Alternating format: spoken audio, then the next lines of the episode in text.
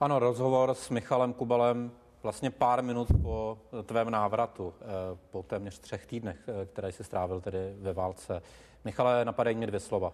Únava za prvé a za druhé úleva. Které je silnější pro tebe? Asi únava, protože o úlevě lze těžko mluvit, protože ten konflikt nekončí. Možná, možná jako dočasně končí, končí pro nás, pro novináře, kteří tam odsud odjíždějí. Ale my jsme cestou zpátky jsme zastavili na první benzínce v Česku a potkali jsme tam rodinu, vlastně klasickou rodinu. Potkali jsme tam eh, matku se třemi dětmi, kteří si kupovali hot dog a, a když jsme se s nimi bavili, tak, tak říkala uh, ta paní, že jedou z Dnipru, že se vlastně vydali na cestu po tom, co, co město bylo ostřelované.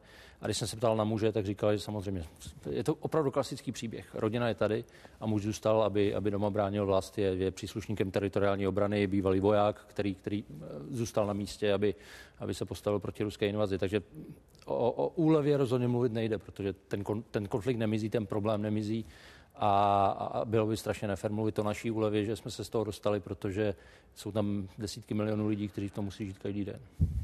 Když jsem uvedl to povídání dvěma slovy, tak další dvě v druhé otázce.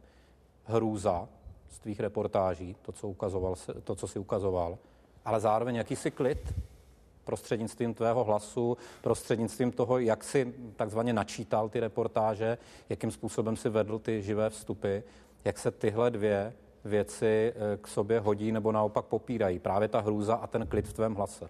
Jsem asi rád, že to, tak působilo, protože mm, některé ty věci, které jsme tam dělali, tak, tak samozřejmě člověk jako, jako otec eh, velmi těžko vydý, vydýchával. Když jsme točili pohřeb eh, dvouročního chlapce, tak, tak to je věc, kterou otec, jakýkoliv otec, bylo to vidět i na vojácích, kteří tam stáli, tak, tak prostě dává, dává velmi těžko. A, a já jsem se snažil zprostředkovat ty, ty emoce. A samozřejmě to zpravodajství z každého konfliktu má nějaké fáze. A, a jiná fáze byla ve chvíli, kdy tam působil Václav Černohorský, jiná fáze byla ve chvíli, kdy tam působil Andras Papadopoulos na začátku. Andras vlastně mluvil o tom, jaké to je, když, když začíná válka. Václav eh, mluvil eh, a, a točil skvělé reportáže o tom, jak, jak to vypadá v tom válečném chaosu, v té, v té válečné mlze. A my jsme tam vlastně přijeli ve chvíli, kdy ten chaos už, už skončil a začalo období, kdy se frontové linie víceméně usadily, začalo se bojovat. Zároveň tam uh, zemřeli někteří novináři, zejména uh, a ukrajinské úřady velmi těžko nesly, zejména smrt zahraničních západních novinářů a výrazným způsobem se stížil jakýkoliv přístup novinářů do, řekněme, těch uh, složitějších, bojovějších zón, které tam byly. Takže, takže v tu chvíli najednou se otevřel prostor na to zpracovávat, vlastně se podívat, podívat do, do nitra těch jednotlivých příběhů a vlastně zprostředkovávat eh, na detailu tu tragiku v, v tom celku. Ve chvíli jsme vlastně přinášeli příběhy dvouletého chlapce nebo, nebo desetiletého chlapce, jemu zastřeli otce na, v jednom z prvních dnů na, na, na jednom z kontrolních stanovišť, tak najednou z toho ta tragika se dostala jiným způsobem, než, než řekněme ta surová válka, kterou, kterou točil Václav Černohorský když eh, bych zůstal u těch emocí reportérských, novinářských, eh, ty si to sám zmínil. Eh, sám máš děti, máš ženu, máš psa, jestli se nepletu. Čtyři. Dokonce čtyři. Tři, tři, tři, to, to, to, to, jsem, ne, to jsem ani netušil. A když si teď projedeme, a diváci to mají možnost vidět třeba na webu ČT24, kde jsou tvoje reportáže pod sebou, když si projedeme ty reportáže, tam je snad všechno. Tam jsou odloučené rodiny, žena od muže, tam jsou právě tedy bohužel ty mrtvé děti, pohřeb, kterého se zúčastnil. A je tam i vlastně ten příběh, jakoby, no, se nedá říct dobrým koncem, ale ten příběh, kdy vy jste alespoň malou radostí prostě pomohli, že jste, že jste zachránili pejska, které, který patřil rodině, která přišla tedy o otce. To přece nejde dělat bez vlastních emocí, bez vlastních slz téměř. No, asi dobře. Přestanu být chvíli profesionálem a, a je pravda, že že na tom pohřbu jsem se neudržel. To, to je věc ve chvíli, kdy tam vidíte otevřenou rakev a vidíte otce a matku, jak se, le, jak se loučí se svým dvouletým synem, to, to, asi nejde dát. A, a jak jsem říkal, nebyl, nebyl jsem jediný, eh, kdo, kdo tam měl slzy ve očích. A, a, a je, je to samozřejmě těžší, než to bylo ve chvíli, kdy člověk viděl podobné scény v, v jiných konfliktech a ve chvíli, kdy točíte kosovskou válku. a točíte u masového hrobu a je vám 23, tak je to trochu jiné, než když vám 45 a točíte ukrajinskou válku a, a vlastně si dovedete projektovat svou vlastní rodinu do příběhu těch rodin, které, které, o, o kterých tam točíte, které vlastně zažívali tu tragédii a navíc ta kulisa u Ukrajiny jako, jako východoevropské země, která má podobná sídliště, jako máme my, my tady v Česku, možná samozřejmě eh, víc sovětštější, ale, ale ten styl, styl je podobný. Vlastně ta země vypadá do, do značné míry podobně, jako, eh, jako vypadá Česká republika. Tohle to všechno je samozřejmě ta věc, která plus ten černobílý konflikt, to, to všechno přispívá k tomu, že samozřejmě možná to, to, to e, emoční sepětí s tím, co se tam odehrává, je mnohem větší, než, než eh, tomu bylo dřív když dokončíme vlastně rekonstrukci toho příběhu, který byl v událostech od tebe, o tom nalezeném Pejskovi. Ty jsi jakoby vystoupil vlastně z novinářské role a nějak aktivně si pomohl toho, toho Pejska spolu s kameramanem uh, Vojtou Henigem najít a předat tedy té uh, ženě, která tady odjížděla s tím přeživším synem uh, pryč z Ukrajiny.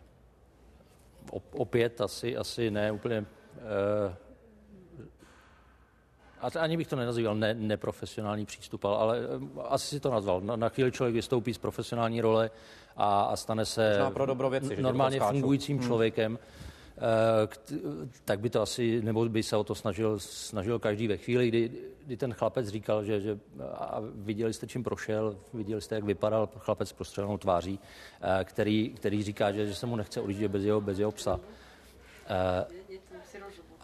a vy postupně máte, vy vidíte, že, že je šance jakoby od, od, odmotávat tu záhadu okolo toho, kde, kde ten pes je tak, eh, tak eh, jsme to prostě zkusili a tam to bylo vlastně obrovské drama, kdy, kdy byl velký problém vlastně přesvědčit toho, toho lékaře, který, který to obsah zachránil, že, že ho nechceme ukrát, že ho opravdu chceme odezdat rodině.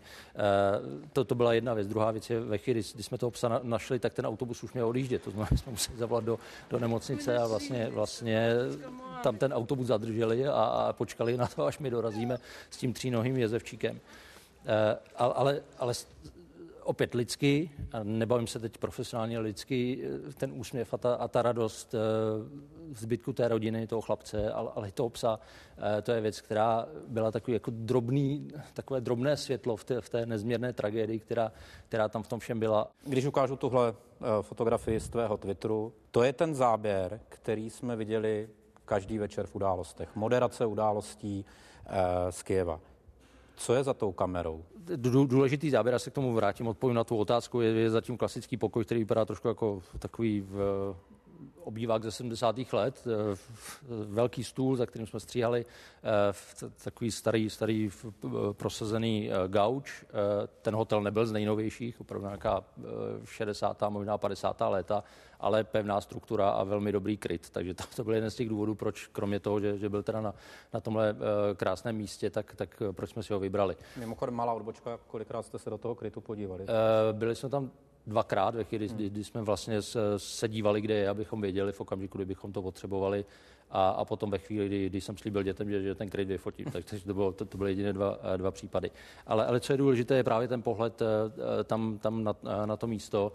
Eh, byl to trochu, řekněme, bezpečnostní, bezpečnostní výzva vstupovat tam, tam z toho, protože samozřejmě to bylo, eh, je to jedno ze strategických míst a, a Ukrajinci, ukrajinské bezpečnostní složky nemají rády, pokud eh, živě odkudkoliv se vysílá, ale musím zaklepat, že, že ani jednou se nám nestalo to, co nám vykládali kolegové, že, že tam prostě uprostřed živých vstupů běhli agenti tajné služby a, a respondenta položili obličejem k zemi a zakázali jim tam natáčet.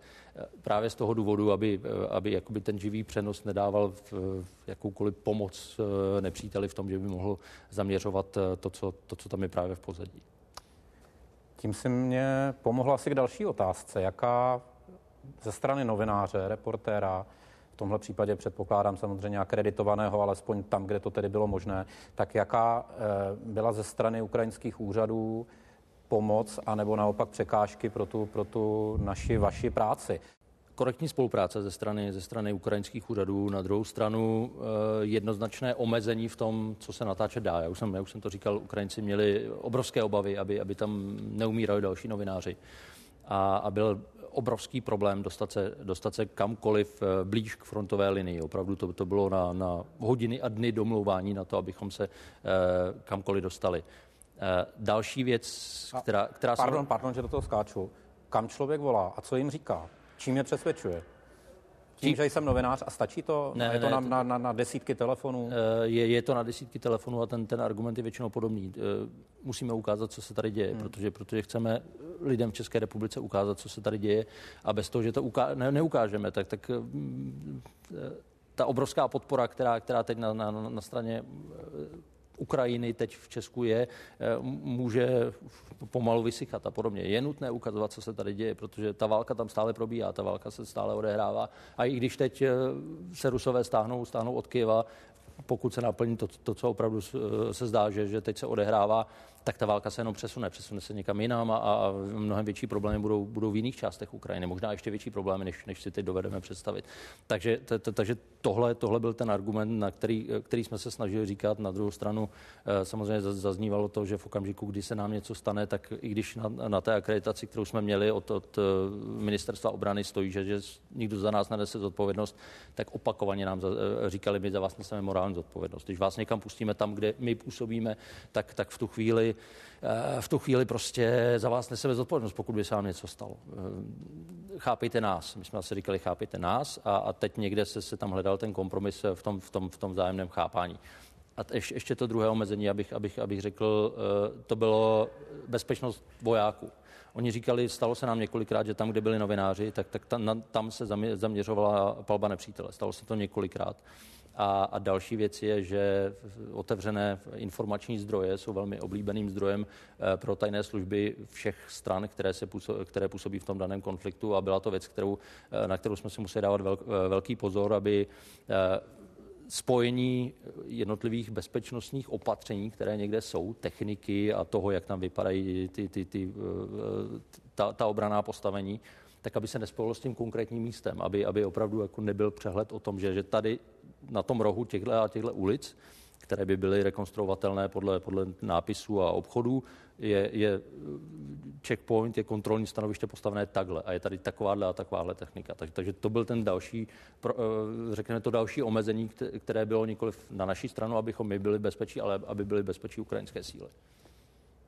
S nadsázkou napadá taková otázka, eh, která souvisí s touhle fotografií. Ty si, ty si v předchozí odpovědi říkal, že mm, tedy ukrajinské síly nechtěly být odpovědny za to, kdyby se něco stalo novinářům. Ale v tomhle případě vy jste vlastně byli částečně spoluodpovědní za to, aby se nic nestalo ukrajinskému prezidentovi, což je samo o sobě neuvěřitelný příběh. Eh, co už teď můžeš prozradit z toho, jak, eh, jak tajná operace to vše, všechno z toho novinářského pohledu vlastně byla? My jsme vlastně komunikovali prostřednictvím šifrovaných platform. Měli jsme, měli jsme vůbec jsme nepo, ne, nemohli používat obecně používané aplikace. Byla jedna konkrétně, nebudu jmenovat, které, o, o, které, o které se říká, že, že je, je stále ještě ne, ne, neprolomená a že, že, že je tedy bezpečná. Ani tam se jednou neob, ani jednou neobjevilo jméno, jméno, jméno Volodymyr Zelenský. Bylo to název té skupiny, ve, ve které jsme komunikovali, bylo velké interview pro, pro EBU a, a, a další televize. E, nikdy se tam neobjevilo konkrétní jméno. E, čas byl dopředu daný jenom, jenom velmi e, přibližně. Probíhalo to tak, že ve chvíli, kdy jsme vyjeli z hotelu, tak ta paní, která je teď druhá z prava, tak překladatelka ještě stále nevěděla, koho rozhovor bude přikládat, protože tam s námi byla francouzská kolegyně, která nerozuměla, eh, nerozuměla ukrajinsky. A přesunuli jsme se vlastně na jedno z kontrolních stanovišť, které jsou blíž eh, té prezidentské kanceláři. Tam jsme přestoupili do, do jiných aut, kam jsme museli přeložit veškerou techniku, které samozřejmě, protože to bylo na 4-5 kamer snad, tak, tak té bylo spousta, tak tu jsme veškerou museli přeložit do jiného auta. To auto nás odvezlo do prezidentské kanceláře, tam jsme všichni prošli kontrolami. Museli jsme odezdat mobily, museli jsme odezdat eh, hodinky, které mají GPS v sobě, eh, jakékoliv prostředky komunikace, když měl nějaká sluchátka, která se spojí pomocí Bluetooth s telefonem, i to musel odezdat. Takže v tu chvíli jsme se opravdu vrátili k, té, k základu novinařiny, kdy jsme dostali tušku, eh, nebo respektive já jsem věděl, že to takhle bude, tak, takže jsem měl napsané jsem nějaké, zeptat, nějaké, měl nějaké poznámky. Měl jsem, měl, měl jsem bloček, který hmm. samozřejmě člověk sebou vozí, když jezdí, jezdí na takové věci, aby si, aby si zapisoval opravdu. Takže jsem ten bloček měl sebou a, a vrátili jsme se opravdu k tomu, že tuška, papír a, a, a rozhovor s prezidentem. Zkusím zakončit eh, to naše povídání možná takovým tvým odlehčením. Eh, hodně často komunikuješ na Twitteru a jeden ze čtenářů tvých tak napsal, že jeho sedmiletá dcera se divila, proč jste se nepotkali v tom Kijevě s Václavem Černohorským, když tam oba, oba jste a v té chvíli ty si vlastně přišel s touhle fotografií, kde jste se s Václavem společně pro ní vlastně vyfotili, včetně tvého textu pro sedmiletou dceru. Moc zdravíme jak je důležitý tenhle humor, nadsázka, vlastně takové pohlazení. Je to, je to vlastně odlehčení, aby byl, možná ve mně v tu chvíli promluvil otec, protože vím, jak, jak těžké je ve chvíli, kdy eh, dítě něco nedovede pochopit a velmi těžko se mu to vysvětluje, tak je, jak moc pomůže, když, když se podaří něco vysvětlit. Takže možná tohle byl jako soucit ne, nebo pozdrav otce k otci k tomu a, a potažmo, potažmo k tomu dítěti, protože eh, zrovna v tu chvíli Václav přišel. Eh, my, my jsme, další omezení, které tam bylo, a to, to, ještě se vracím úplně na začátek, je, je zákaz vycházení, který tam stále ještě platí. Teď se posunul, eh, v Kijevě je posun o jednu hodinu, to znamená, že teď platí od devíti, ale když jsme většinu času, co jsme tam působili, tak vlastně v 8 hodin, když začínaly události, tak začal platit, začal platit zákaz vycházení. A v tu chvíli vlastně člověk nemohl opustit místo, kde, kde je. Eh, tolerovali ještě bezpečnostní síly, že člověk je okolo nějak 10 metrů okolo, okolo hotelu, odkud vstupoval Václav Černohorský. Nám se podařilo zajistit eh, te, vlastně balkon s tímhle výhledem, takže v tu chvíli jsme vlastně kombinovali ty dvě možnosti, že jsme vstupovali s podobným pozadím, ale bohužel to ne, opravdu to nešlo udělat jinak, protože v tu chvíli člověk opravdu byl vázaný na ten hotel, ve kterém jsme byli. A, Václav v tu chvíli přišel nahoru a tak, tak jsme si udělali tuhle fotku a vlastně jsme tak jako poslali domů. Michale, i za diváky Newsroomu, ale za všechny diváky nejen České televize, Eh, moc díky za ty silné reportáže a reportování a budu přát samozřejmě kolegům dalším, tak eh, především i tobě možná nějaké i vnitřní vyrovnání se s tím, co si všechno viděl. Eh, je to, to, to je věc, kterou člověk vlastně řeší, pokud, pokud jezdí do podobných zemí opakovaně ne, nebo do podobných situací, tak, tak je řeší vlastně, vlastně neustále. Ale samozřejmě platí, platí to před celou závorkou, že, že kdybych si měl vybrat, jestli, jestli ty, mít šanci tu, ty reportáže natočit a nenatočit, tak ta, ta volba je jednoznačně druhá, protože by to znamenalo, že opravdu desítky miliony, milionů lidí nemusí procházet nepředstavitelným utrpením, rozdělením rodin a, a dalších věcí. A, a je, to, je, je to věc, kterou vlastně naší povinností to zprostředkovávat a, a ty příběhy tady dávat v té syrovosti a vlastně úplnosti a vlastně konkrétnosti, tak aby si každý dokázal představit, co se, co se odehrává rodinám, které jsou opravdu velmi podobné těm rodinám, které, které žijí v České republice. Ještě jednou děkuji moc. Eh, respekt před tvojí prací. Děkuji Michal moc. Kubal. Díky. Díky.